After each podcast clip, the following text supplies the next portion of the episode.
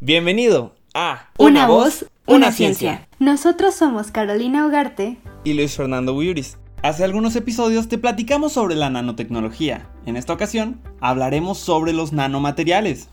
Las partículas de tamaño nanométrico existen en la naturaleza y se pueden crear a partir de una variedad de productos, como el carbono o minerales como la plata.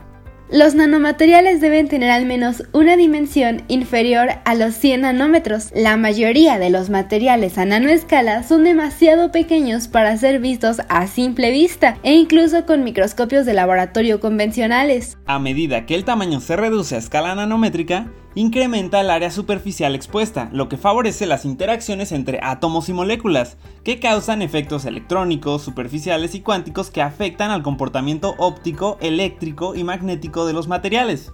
Esto permite diseñar nanomateriales que puedan mejorar su forma, dotándolos de propiedades nuevas con respecto al material ordinario, proporcionando un valor añadido y gran potencial. Hay tres puntos principales que debemos aprender sobre los nanomateriales. El primero es que no existe un único tipo de nanomaterial. En teoría, los materiales a nanoescala pueden diseñarse a partir de minerales y casi cualquier sustancia química y pueden diferir con respecto a la composición, el tamaño de partícula, la forma, los recubrimientos superficiales y la fuerza de los enlaces de las partículas. Algunos de los muchos ejemplos incluyen nanocristales, que están compuestos por un punto cuántico rodeados de materiales semiconductores, plata a nanoescala, dendrímeros, que son moléculas ramificadas repetidamente, y fulerenos, que son moléculas de carbono en forma de esfera hueca, elipsoide o tubo. El segundo punto es que el tamaño tan pequeño hace que el material sea prometedor y desafiante. Para los investigadores, los nanomateriales se ven a menudo como una espada de dos filos. Las propiedades que hacen que los nanomateriales sean potencialmente beneficiosos en el desarrollo de productos y la administración de fármacos, como su tamaño, forma, alta reactividad y otras características únicas, son las mismas propiedades que causan preocupación sobre la naturaleza de su interacción con los sistemas biológicos y los posibles efectos en el medio ambiente. Por ejemplo, la nanotecnología puede permitir que los sensores detecten cantidades muy pequeñas de vapores químicos, pero a menudo no existen medios para detectar niveles de nanopartículas en el aire, una preocupación particular en los lugares de trabajo donde utilizan nanomateriales.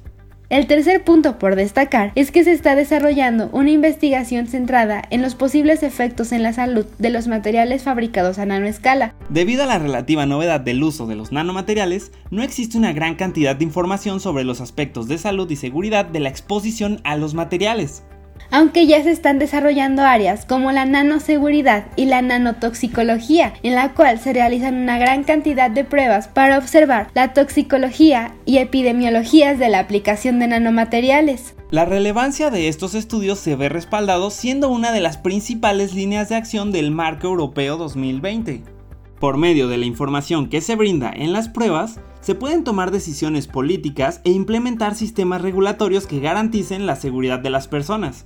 Debido a su versatilidad de adaptarse a los requisitos específicos a los que se deseen ocupar, los nanomateriales cuentan con una gran variedad de áreas de aplicación en las que pueden participar. A continuación, mencionaremos algunas áreas de aplicación en las que los nanomateriales han incursionado. El uso de nanomateriales en el sector de la energía, como en los paneles solares, las celdas solares orgánicas, creadas a partir de polímeros semiconductores y nanopartículas orgánicas o inorgánicas que han sido capaces de mostrar una mayor eficacia que las celdas convencionales. Además de que se pueden minimizar costos, cuentan con una mayor flexibilidad y el procesamiento es sencillo mediante el uso de técnicas de impresión por rodillos o spray.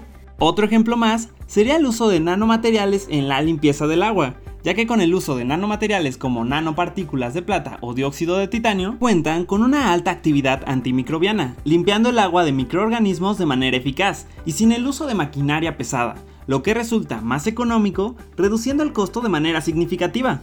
O también en el área de la electrónica, por ejemplo, gracias a las increíbles propiedades del grafeno como la alta elasticidad, flexibilidad, alta resistencia, alta conductividad eléctrica, alta conductividad térmica o ser un material transparente, se ha podido realizar avances significativos para el desarrollo de las pantallas táctiles flexibles. En conclusión, Consideramos que los nanomateriales son muy versátiles y tienen una gran capacidad de ser utilizados en distintos ámbitos, Los nanomateriales se presentan como una opción muy prometedora para la innovación y el desarrollo de nuevos productos.